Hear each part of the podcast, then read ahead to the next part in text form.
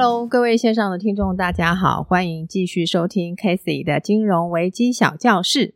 今天的节目非常特别，因为我们的教室里出现一位嘉宾，那就是静怡散步去的 host 静怡。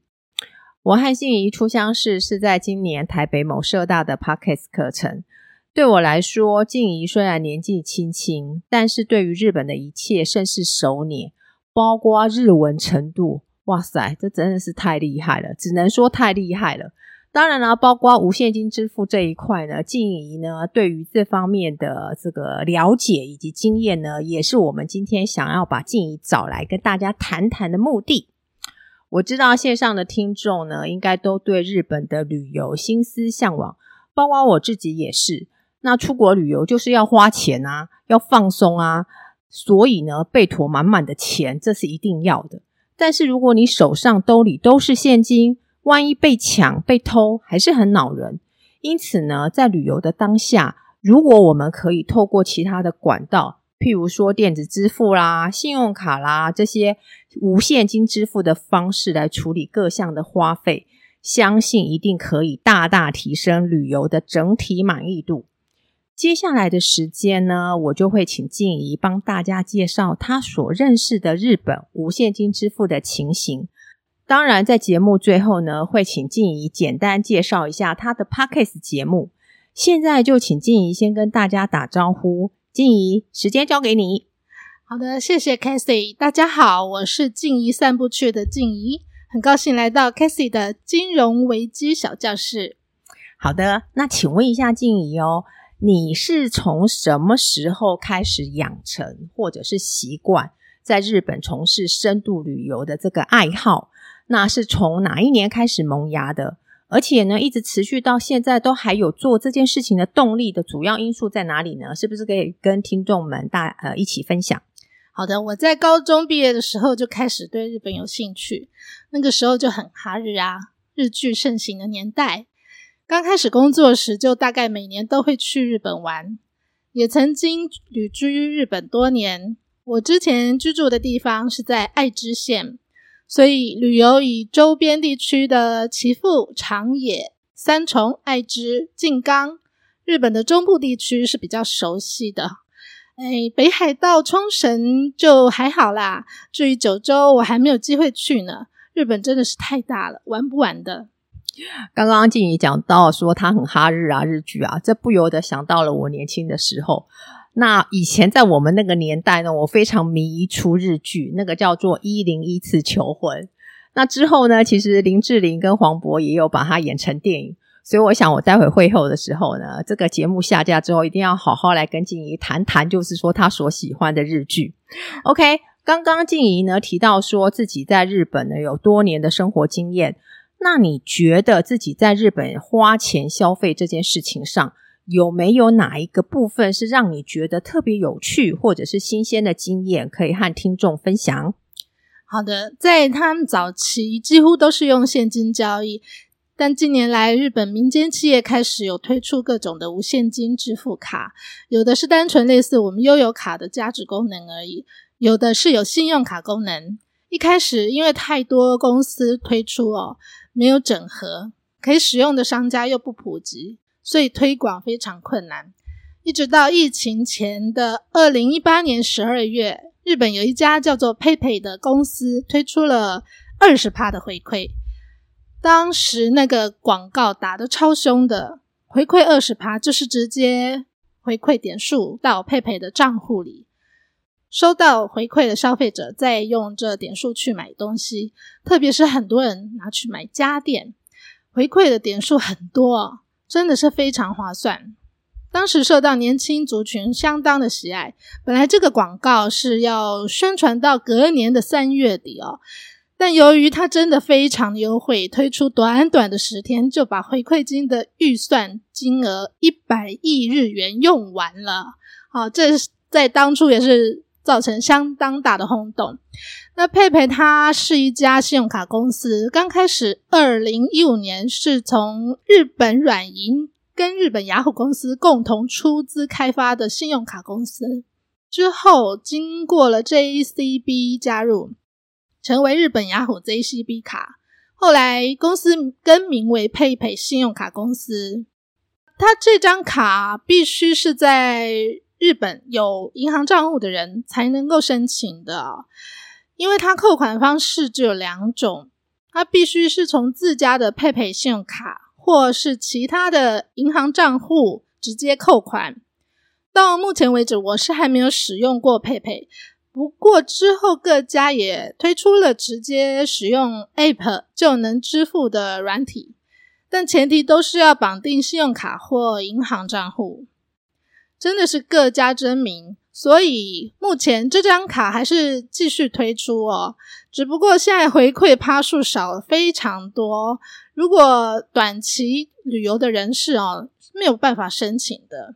等一下，我会再推荐适合旅游人士使用的卡给各位听众。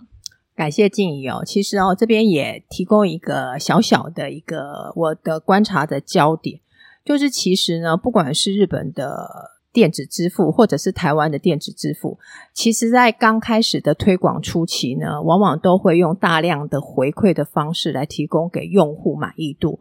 那如果说用户熟悉了之后呢，自然而然就会使用这张卡，那这张卡就会有了忠诚度。那当时呢，其实 LINE Pay 在刚开始打这个电子支付的时候，其实听说那个营销费用也花了四亿多元。接下来呢，就想请问一下静怡哦。我国呢是在一百零九年有爆发新冠疫情，那多数国家呢为了这个防疫的需要，也大力的推展了无现金支付。依照您的观察，是不是在日本也是如此？那您实际的体验又是什么呢？我刚说到的 PayPay 这家公司，我觉得它推出的时间实在是太刚好了。二零一八年的十二月哦，他们推出回馈这张支付卡，使用普及率也在疫情期间让民众有更方便的无现金交易。但日本老人人口比例偏高，六十五岁以上的长者几乎还是使用现金交易为主。像佩佩申请手续繁杂，或是要下载 App 使用的支付是没有办法普及较高的年龄层，这一点是比较难突破的。我听到这里呢，我觉得那个佩佩公司呢，应该是要起来请教一下台湾的全联卡。大家知道吗？全联卡呢，当时在推出的时候，其实在一短短的时间内，它的用户数就突破百万。为什么呢？因为他的第一层的基层的人员非常非常的用心，以及教导这些老年人来使用他们家的全联卡。OK，那讲到这边呢，想要问一下静怡说，你个人比较喜欢用哪一种的无现金支付方式呢？你的理由又是什么呢？我个人也是能用卡就用卡，我比较不喜欢碰现金，尤其是信用卡回馈的点数，每家银行都不一样。选择一家对你最有利的银行来办卡做支付，相信很多台湾人也是这么做的。加上在日本要现金支付的话，找零这方面对我是一种困扰。日本的硬币就有六种，为了要支付税金，连最小的一块钱也会出现。我目前在日本最常用的支付卡是在日本各地都有的永旺购物中心的卡，它结合了信用卡及现金加值的功能。重点是在便利商店、贩卖机和许多商家几乎都可以支付，可以使用的普及率非常高，所以在少数的商店、超市不能够使用以外，其他地区都蛮普及的。OK，所以这个永旺购物中心的这个卡是不是也就是说，我们旅游的，就是短期到日本旅游的人也可以使用？呃，真没有办法，因为这个也是必须要从你的户头直接扣款的。哦，是是是。了解了解，好的。接下来，请问一下静怡哦，就是说我当时自己有一个小小的旅游经验，就是我当时坐呃一百零八年的时候有坐游轮去冲绳跟石环岛旅游。那当时呢，因为只有带了 Visa 卡，我的 Master 跟 JCB 卡通通没有带在身上。那那次的经验有点吓到我，因为无法刷卡。因为他们不接受 Visa 卡，那带去的现金呢，就必须要好好的省吃俭用一下。所以那次旅游是我花钱花的最心惊胆战的一次。那在这里也请教一下静怡，对我们这些很喜欢到日本去玩的人，你比较推荐的一种无现金方式是哪一些呢？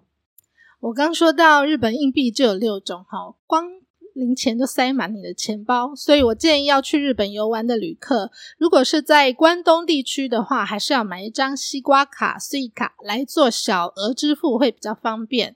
虽然西瓜卡只是一张支付交通费为主的卡，但它现在的普及率，在名古屋、大阪地区的铁路也都可以支付。购物方面的话，各大便利商店以及日本最常见自动贩卖机都可以支付。虽然西瓜卡还是必须要有现金来加值，但可以避免你的钱包增加重量。所以再来就是 Casey 刚刚提到的关于冲绳方面的话，在二零二二年十一月份，我们台湾的悠游卡已经可以在冲绳地区做支付了。可以在超过两千多家的商店做支付。虽然悠游卡哦加值它有上限，但悠游卡公司新推出了一张黑色的超级悠游卡，它的价值上限为一万元台币。所以，如果要去冲绳地区游玩的旅客，建议可以购买一张黑色的超级悠游卡加值，加好加满，让你在小额支付时非常方便又顺利。至于要购买比较高单价的商品，我建议哈，不论去日本哪个地区，带一张万事达卡都会比较好用哦。嗯哼，然后顺便跟大家提一下，这两天诶六月二号的新闻啊，说日本的新闻说是从六月八号开始暂时不发售关东地区使用的西瓜卡和关西地区的 Pasmo 卡。原因是因为晶片短缺，因为暂时不发售，所以也不是说永远都没有在贩卖啦。要请最近要去旅游的台湾朋友再想一下，如果你自己本来就有这些卡的话，要记得带在身上哦。嗯，哇塞，这个讯息真的非常重要。那听众朋友呢，如果最近想要去这个日本旅游的话，可能要稍微留意一下说，因为可能在日本当地你就可以没办法买到那个西瓜卡。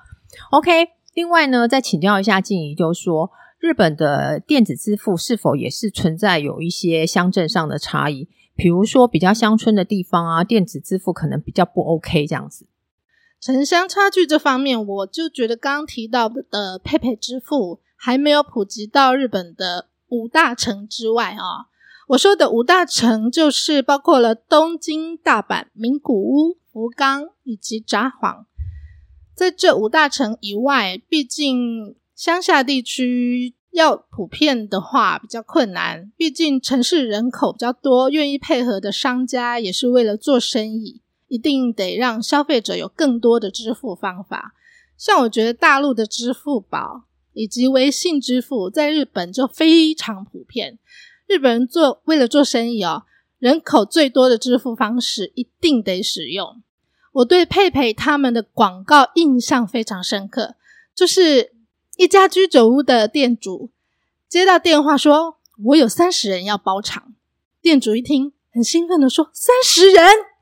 电话的另外一头要求说：“我要用 PayPay 支付。”店主会说：“我们这里只能用现金。”对方就会说：“那就算了。”就这样，到手的生意就泡汤了。这广告真的是很绝，蛮有趣的哦。但我觉得，经过疫情，日本的无现金普及也更上了一层楼。在解封之后，日本也做好了万全准备，迎接世界各地的观光客到来，所以不太需要担心支付的问题。加上基本的 Visa 卡跟万事达卡各带一张，到了当地再去买一张现金加值卡，避免小额支付产生出来的零钱，这样就可以了。哇，听到这边，大家是不是都觉得哦，对于日本的无现金支付，感觉非常非常的有概念？那刚刚静怡有特别提到，就是说，呃，微信支付还有大陆的支付宝。那其实这边呢，也提供一下 Casey 的小小的一个经验谈。那其实，在一百零五年的时候呢，我也曾经到过中国。那那时候呢，真的觉得他们的电子支付非常方便。但是呢，在当地的有一个银行的同业有告诉我说，他说其实呢，在大陆的环境，毕竟跟台湾比较不一样。那他们是属于一种现金短少的一个国家。呃，中国大陆所有的现金都是皱巴巴的，看起来非常非常的脏。再加上就是说呢，他们不是每个城市的钱的那个总量都很够，所以呢，支付宝跟微信支付的推出。其实大大的减轻中国大陆在所谓货币流通这一块的难题。那我想呢，金融危机小教室呢，在后续的节目呢，也会针对所谓的微信支付跟支付宝呢，跟听众朋友们好好的介绍。OK，今天非常感谢静怡提供了这么多日本无现金支付的攻略以及小趣事。那相信今天大家一定都是获益满满。现在最期待的时间到喽！我们请静怡好好的介绍一下她的 YouTube 节目。谢谢 Casey 的邀请，来上这个有趣的金融危机小教室频道。